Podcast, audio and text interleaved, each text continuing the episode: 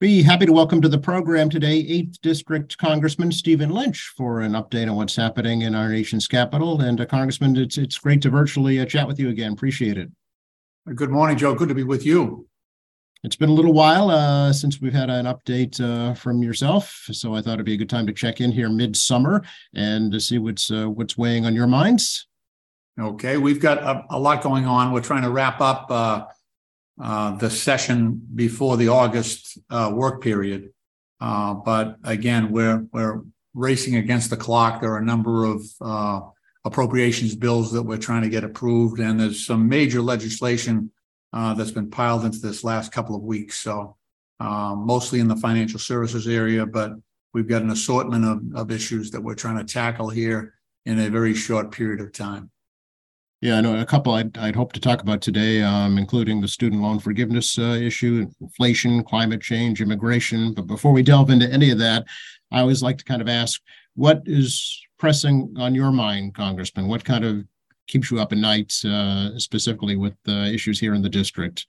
Well, you know, I, I have a coastal community, including the beautiful city of, of Quincy, but I, I represent all the way from the north end in Boston all the way down the coastline down to Hingham.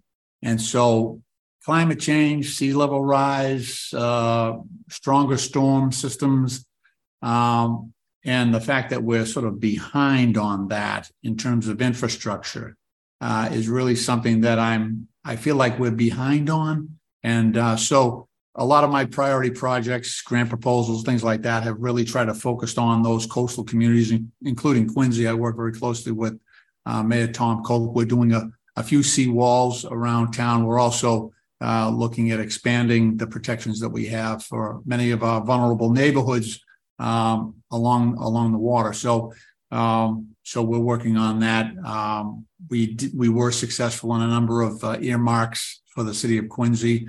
Uh, we're working on the the parking garage. We've got uh, some money coming for uh, uh, public safety things like that. And, and as you know, there's so much going on in Quincy.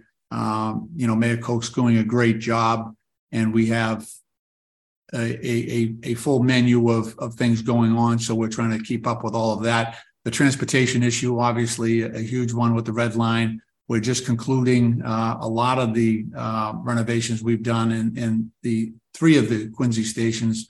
So uh, hopefully we get back to a a better rhythm um, with respect to you know commuter travel uh, on the red line. But uh, I've got also wider I- issues. Uh, other other towns uh, south of Quincy, like Hull, that is actually part of the town is below uh, sea level. So uh, we've we've done similar things in Hull that we've done in Quincy with the seawall infrastructure. A lot of this stuff has been built decades ago and has not been restored. Uh, the other piece is the sea level rise are even greater than the engineers anticipated back in the day. So some of these sea walls that were built around 1910, 1920, 30 in the Public Works Administration, um, the sea levels now are exceeding that. So we've got to not only rebuild the sea walls, but we've got to build them higher. So that's a that's been a real challenge. But Fortunately, through the uh, Jobs and Infrastructure Act, uh, through the American Rescue Plan, we've been able to, and, and the CHIPS Act as well. There was a lot of uh, uh, climate change resiliency funding in that. So, you know, my job is to try to steer as much as I can to my district. And there is a, a, a general uh, agreement here in, in Congress that these coastal communities uh, are the greatest ones at risk. So sort of the winds at our back in terms of uh, getting funding for that those purposes. On the broader issue of climate change, how important do you think uh, renewable energy sources are to dealing with that in the future? Dear Lord, uh, I mean that's the key, right? We're going to have to try to reduce our reliance on on fossil fuels. One great piece of news is that we finally concluded a, a an international agreement with Canada uh, and, and on a, a pathway for um, hydroelectric power. It, this, the interesting thing here is this is going to be a, a bilateral agreement uh, on energy as well as between our two nations. So Um, the, the way this works is, is that hydroelectric power will come to the Boston, greater Boston area, including Quincy, uh, our area, uh, from Canada. Um, but in return, we will, uh, be able to, uh, transmit, uh, wind energy from our wind farms in Massachusetts, uh, and, and, and New England up to Canada during the winter months when they, they are in greater need of, uh, you know, zero emission, uh, energy. So, um, that's sort of the, the secret sauce that made this work. Both nations felt they were getting something out of this. Um, the, this, power line will be, there, there was concern about, you know, digging up, uh, excavating areas that are, uh, pristine right now between Canada and, and the greater Boston area. Um, but there's been an agreement to use the existing, um, pathway that's been constructed there for electric, so it'll be on road, service roads, things like that, that have already been dug up, you know, decades ago. So there won't be any disruption of, of, uh, the beautiful areas that, uh, lie between our two countries. On that same note, uh, regarding infrastructure, do you feel that more investment needs to be made in the, the grid, if you will, uh, you know, nationally to support this, this, these new sources of energy? Absolutely. Uh, you know, we've, we've just learned that some of the old cable that, um, that some of these, uh, uh, communication companies, telecommunication companies were using had a lead, uh, compound in it. And so now we're, we're confronted with, uh, the likelihood that we're going to have to have those, uh, telecommunication companies remove that cable because it seems to be breaking down and then leaching into some of the waterways. So, uh, we've got a, we've got a real challenge there. But obviously, in the the new iteration of of those systems um, and and power systems because a lot a lot of it is, is wireless, so we don't need those cables as much as we did in the past. But the new materials that we're using are much more thoughtful and and uh, uh, you know uh, friendly to the environment. I wonder if you could explain, Congressman, just a little bit about some of the federal incentives available um, for electric vehicle purchase. I think it's kind of a mystery to a lot of folks as to what vehicles qualify, who qualifies to get these incentives, um, and what that program involves. Yeah, it's a it's a it's a moving target. I actually sponsored a bill to um, you know we're we're coming up short on charging stations, so that's been a part of the infrastructure that has fallen behind. So uh, my bill uh, part of which was included in the postal reform bill, would uh, require the postal service to electrify all its vehicles. So, um, and and part of that, obviously, they'll need to charge their vehicles. Uh, fortunately for us, a lot of that charging will occur overnight, and when the you know the postal trucks are in there overnight. During the day, the trucks are all out, uh, you know, delivering mail and, and packages. So uh, those stations ostensibly would be available to the public. So, so it increases our capacity. Think about if every local post office had a couple of charging stations or a few charging stations out front, you know, the general public could use those stations during the day and, and still meet the needs of, of the postal service. Uh, the postal service has 287,000 vehicles. They're number two in, in our, our government in terms only behind Department of Defense in the number of vehicles that they have Many of these vehicles used by the Postal Service are uh, quite archaic. They're old. You know, the, we've got we've got stuff that's out there that's 30 years old that should have been removed long ago. Very, you know, and they vary from the little trucks to the big, you know, uh, uh, semis that you see rolling down down the highway. So we've got to do a, a cre- complete reset. Uh, I did have a hearing with uh, the Postmaster General uh, two weeks ago. We spoke about this. He said he's moving as fast as he can.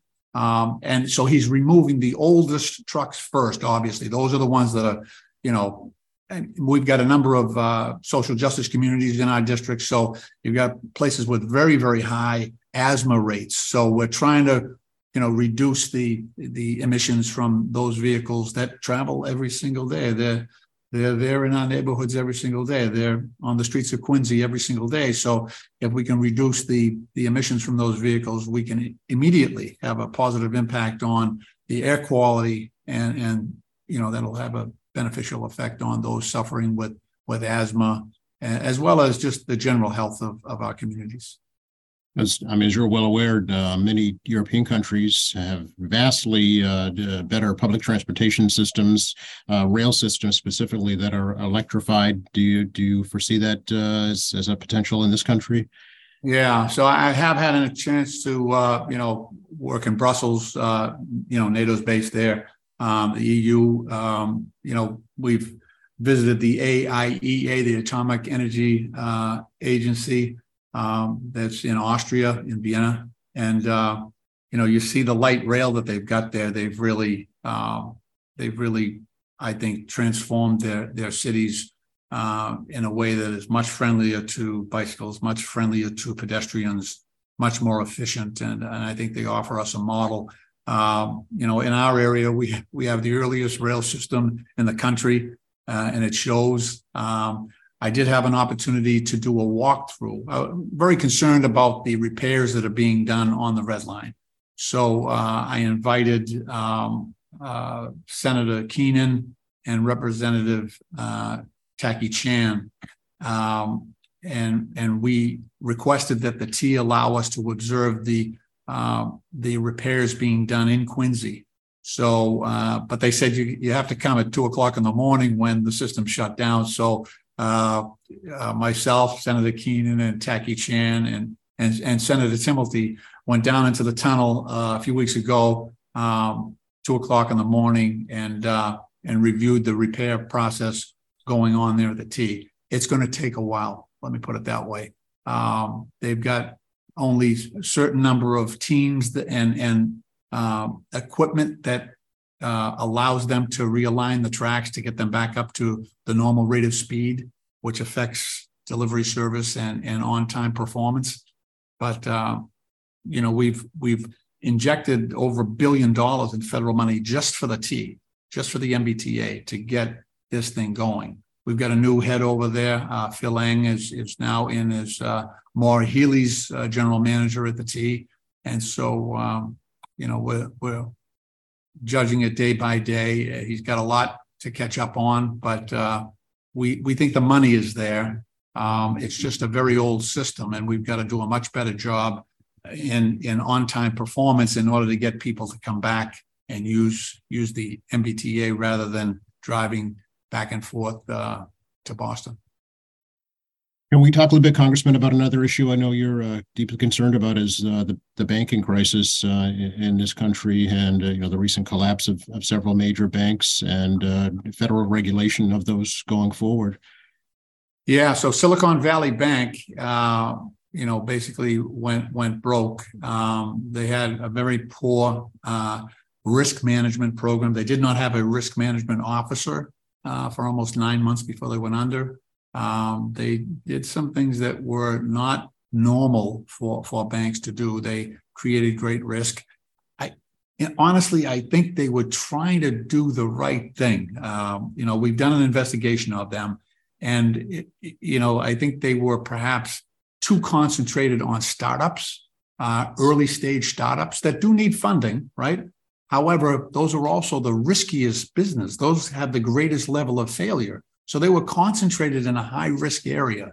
Um, they also um, did not change their reserve mix, their their deposit mix, um, uh, to to meet the the rising interest rates that were were happening uh, at the federal level. So uh, many depositors who, you know, maybe a couple of years ago were happy when we had a low interest rate. They were very happy to depo- put their deposits in in uh, Silicon Valley Bank.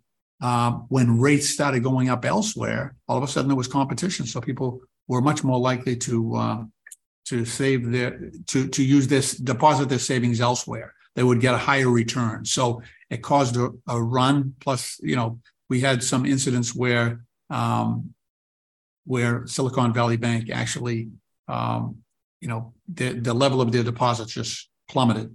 And so people got nervous. They were, they were not confident that, that, uh, that their deposit would be safe because only up to $250,000 is secured by FDIC insurance. So if you have your, your, your deposits at a, at a local FDIC bank um, in Quincy, the first $250,000 is protected by federal insurance, FDIC.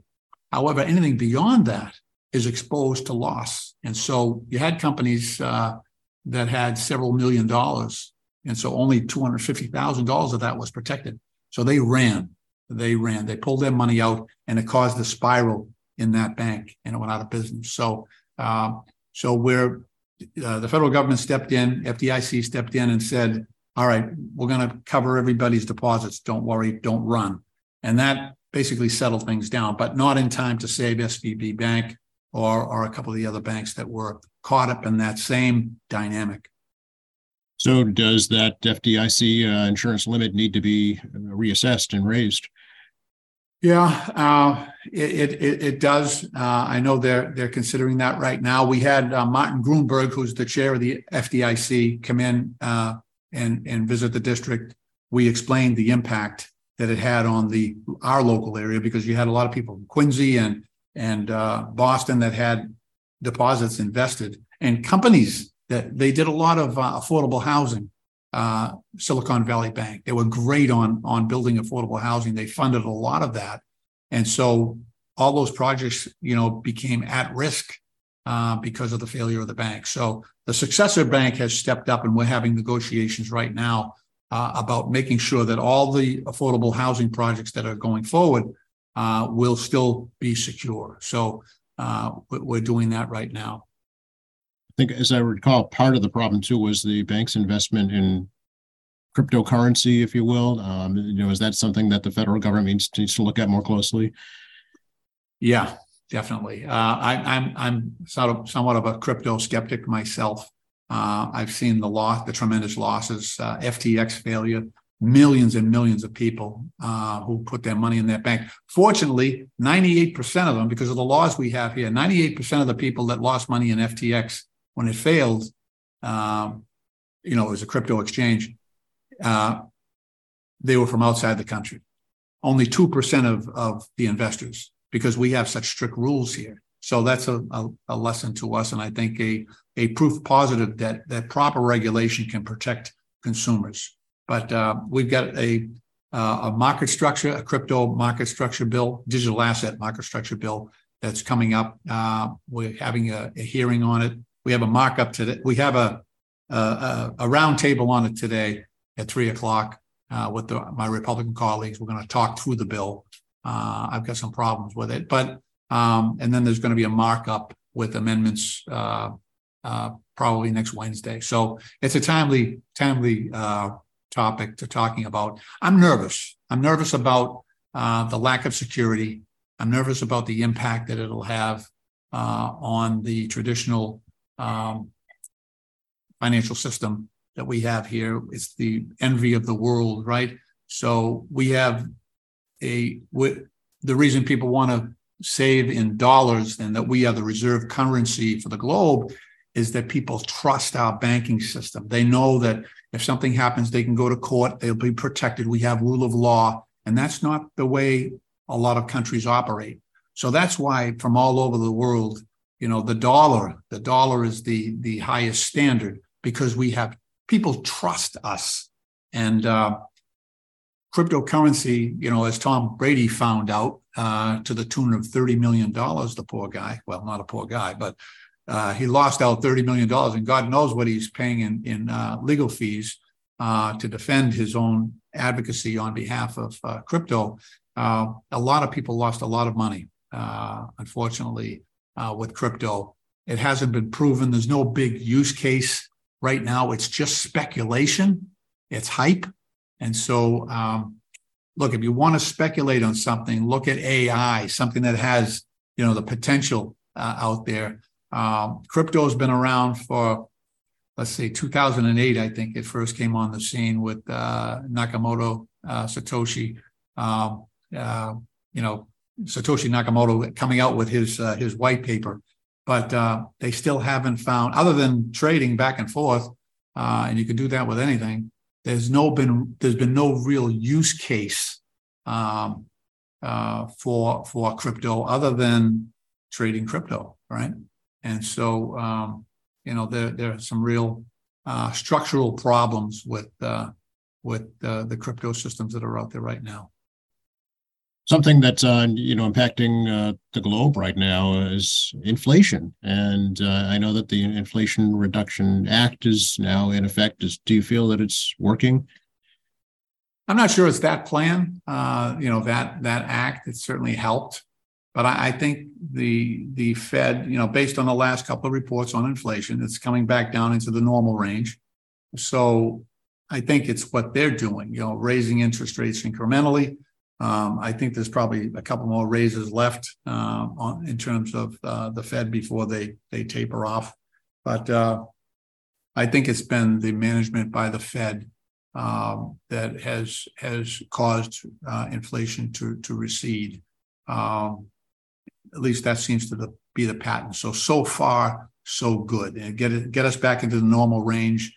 Um, food prices, especially, you know, I I shop, you know, down at Quincy, down at the the super stop and shop down there. And uh, dear Lord, you know, it's just uh, I, you know, it, it, you, you, see the markup and, some of that supply chain, you know, um, and some of it is not. So um, kind of, but all, all I know is that the prices have gone up considerably over the last, I'd say, two and a half, three years it's a great point too is i mean uh, are there regulations federal regulations regarding price gouging you know and and uh, surge pricing if you will and, and and what can be done to look into that and make sure that's not occurring? Yeah there's a lack of competition uh, that that allows uh, these supermarkets that you know serve a big area like like in quincy um, it gives them power. Uh, people don't have a lot of choices um, but uh, yeah I, I I've asked to have someone look at, you know, there are other areas where we felt gouging was going on, uh, you know, fuel supply, uh, gas prices, things like that. We looked very closely at that. Um, I got a briefing from the Department of Labor that did an extensive study on on fuel prices, and they they were uh, they confirmed that there was gouging going on. Um, many of that stems from offshore uh, uh, uh, sourcing but uh, so in response, I said, you know, what what about food? Can you do a study on that? So uh, they said we have one on, under underway, uh, but the results aren't avail- available yet. But I would not be surprised if they felt that there was some gouging going on, uh, and uh, you know, producers uh, taking advantage of of the um, you know, the the lack of supply out there. You know, um, do you feel, Congressman, that we've pretty much bounced back in terms of the pandemic now, uh, both with uh, you know society and the economy? I, am hopeful. You know, I still hear cases. Uh, you know, we we stay very close with with our health centers and our hospitals. Uh, we got a great network of uh, uh, Manet Community Health Center does a great job down at Quincy, and uh, they're they're incredible. I was just down there uh, not not too long ago uh, for a walkthrough um, they're still seeing a few cases here and there, but but not nearly uh, what we're seeing before. But I, I, think it's you know for those people that have a vulnerability, um, you know I, I, think it's you know advisable if you have that vulnerability, um, you should wear a mask uh, when when appropriate. If you're in a big crowded area, you know take reasonable precautions. But but we are not anywhere near the uh, the craziness that we we were seeing during the pandemic even for some of our larger hospitals. Uh, if you go, you know, I was at the Mass General uh, doing a walkthrough pretty soon at, at New England Medical Center as well. Um, it's optional. Masks are optional at the hospital. So that's a, that's a good indicator that the the concerns have been uh, mitigated somewhat. Sure. Can I ask you a little bit about the, uh, I guess, Plan B for the uh, the federal student loan uh, forgiveness program? Uh, price tag now, I guess, about thirty nine billion dollars. Um, is this something you support? Yeah. So this new plan that the president's got is, um, you know, it's much much different. The original one would have covered tens of millions of people, um, and uh, and this this new one that he's got uh, less than a million people, and the the the borrowers who would be helped in the president's new plan um, would be those who were um, in plans, there are four plans that uh, student loan assistance plans that target uh, low income people, people that are struggling or meet certain income guidelines that, you know, they're working families, they, they, you know, they're not from, uh, you know, high income families. So I think there are eight hundred and forty thousand people in that cohort that would be helped by the president's plan. As you know, the, the original plan that the president put out there uh, was ruled uh, unconstitutional and and uh, struck down by by the court. Um, and you know that was because they used a premise of the Heroes Act, which is a bill we had passed before, but um, the, the the court said it was overly broad and that it had to be specifically authorized by Congress. This plan, the 840,000, is built basically on those programs, those four programs, and the specific congressional intent is being followed uh, by the president in this instance. So I think it, it will be challenged. The, even this 800, 840,000 people, low income, uh, you know, working class families that are being helped. I think there'll be a challenge to that. Uh, my Republican colleagues uh, do not want the money going out for that purpose. And so um, it'll be challenged in court, but I think it will survive because it is it has a, a, a good foundation. And, and as I said before, it, it, it already has, um, it matches up well with the congressional intent for those four uh, student loan programs. You know, do you support it yourself? I do. I do. The president's current plan, yeah. yeah we can talk a little bit about um, it's a big topic i know but um, immigration and uh, reform uh, for folks who want to make residence in, in this country has there been any progress on that front well there has uh, you know the president has a, a, program well right now the the plan in place is the remain in mexico program so um, they did not see the big surge of people coming after uh, the the pandemic uh, uh, protocols were were ended. Uh, there was a prediction that you know uh, millions and millions of people were going to come over the border in a big rush. They did not see that. I, I, I, obviously I've been down to the border many many times. I've gone to Nicaragua, Honduras, and El Salvador, El Salvador, um, Guatemala, to look at the situation there and, and try to understand what the push factor is in those countries. But uh, so the since the president has uh, reinstituted the Remain in Mexico uh, uh program, we haven't seen, uh, you know, obviously we haven't seen the numbers that we saw previously when when I had been down there. So um, so that that's a good thing um, that we're not seeing the pressure, and there seems to be we're we're under greater control. Um, we have had 500,000 uh, immigrants come in legally under the president's parole program, uh, but most of those, most of those 500,000 uh, were from two countries: uh, Ukraine, because of the the war, and um, you know I think they came originally and thought it was going to be temporary, but as the war has gone on, they're they're largely from areas that are that are under under siege, and it's not safe to go back. Uh, so we saw a lot of them just say, "Look, after after a couple of years, um, you know, we would like to apply for U.S. citizenship." Many of them had families here. A lot of the refugees coming out of Ukraine, and I, you know, I've traveled extensively there uh, during the conflict.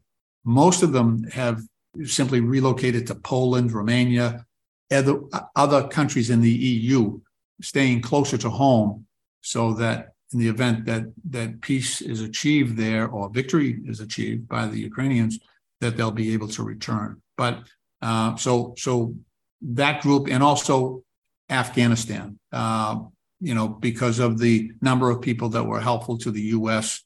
that that assisted U.S. troops that um, you know were trusted partners. Um, so those two those two countries were responsible for the lion's share of uh, of new immigrants that were were taken in.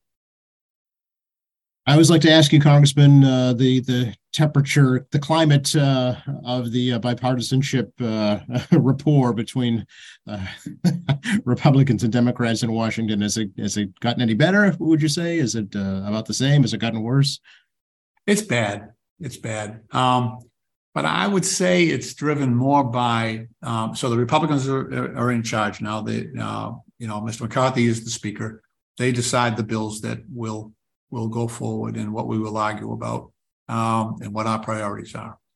And so unfortunately for Mr. McCarthy, he made deals during his speaker fight uh, to give an enormous amount of power to what's called as the Freedom Caucus. So um, they they are a, a different group. Um, they're not traditional Republicans in my mind. I'm I'm a moderate, so for you know for 20 years I've worked with Republicans on the other side and tried to figure out okay what's best for America here. Let's let's try to collaborate. You know, um, it's it's very difficult for those moderate Republicans on, on their side to really have their voices heard. Uh, they're being shouted down, uh, I think, by by the the hard right and and uh, you know people who are unstable on their and on their side. So um, Ukraine, uh, for instance, they they had an amendment the other day that would that would end all assistance to Ukraine, including humanitarian, in the middle of this war. They're fighting for their independence, and and the Republicans, you know, had had uh, amendments that would would cut out all all support which would have been a gift to Vladimir Putin, right?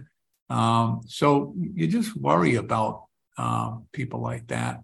Um, you know, yesterday, the five bills that they put forward, the Republicans, uh, were uh, ending the sanctions against uh, Syria. Uh, you know, uh, allowing trade and and and commerce to go forward with some of these regimes in Libya uh, for Lord's sake. You know, there's terrorist groups there that are fighting back and forth. Um, you know, just Yemen, uh, you know, end the, the sanctions there, even though, you know, resources and money would go to, um, you know, groups that have, you know, persecuted uh, civilians and, and, and uh, have horrific uh, human rights records and are a danger to United States troops. We still have troops on the ground in Syria. Uh, and I think we would expose them by strengthening uh, their opposition in those countries. So I don't know. It's just different. It's different here. So I'm I'm hoping that we might get back to a point of equilibrium where we might be able to, you know, work together.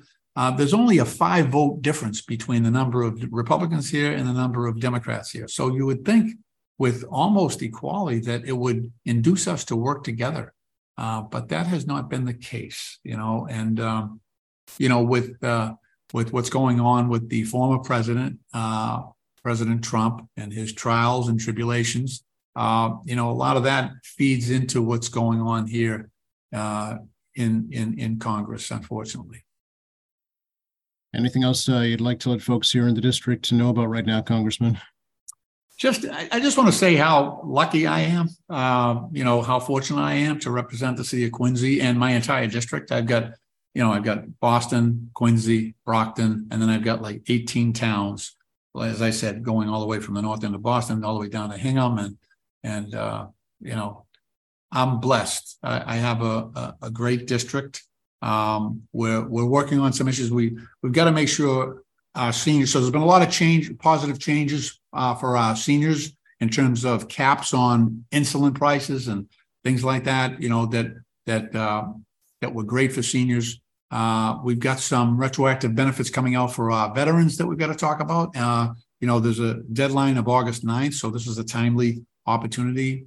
You know, our veterans need to pay attention to that, and we'll be communicating with our veteran service offices all across the district to make sure people are aware of that. Uh, but uh, it's an honor for me to represent the city of Quincy every day in the United States Congress. You got a great, great delegation, a great mayor. You got a great city council. Uh, I have wonderful personal relationships with all of them, and uh, you know I'm just uh, very fortunate.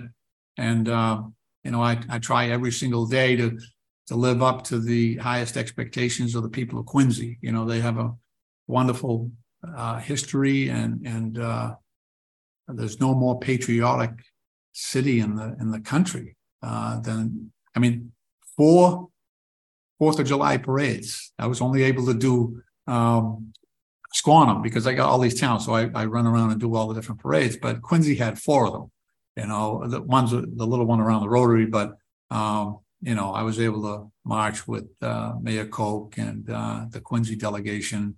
Uh, uh, uh, Mike Bellotti, uh, my, my great, great, great pal, love him. Um, and, and the entire delegation. So very fortunate. Thank you very much for your time uh, today and uh, look forward to seeing you in the district in the near future. You as well, Joseph. Thank you. Be well.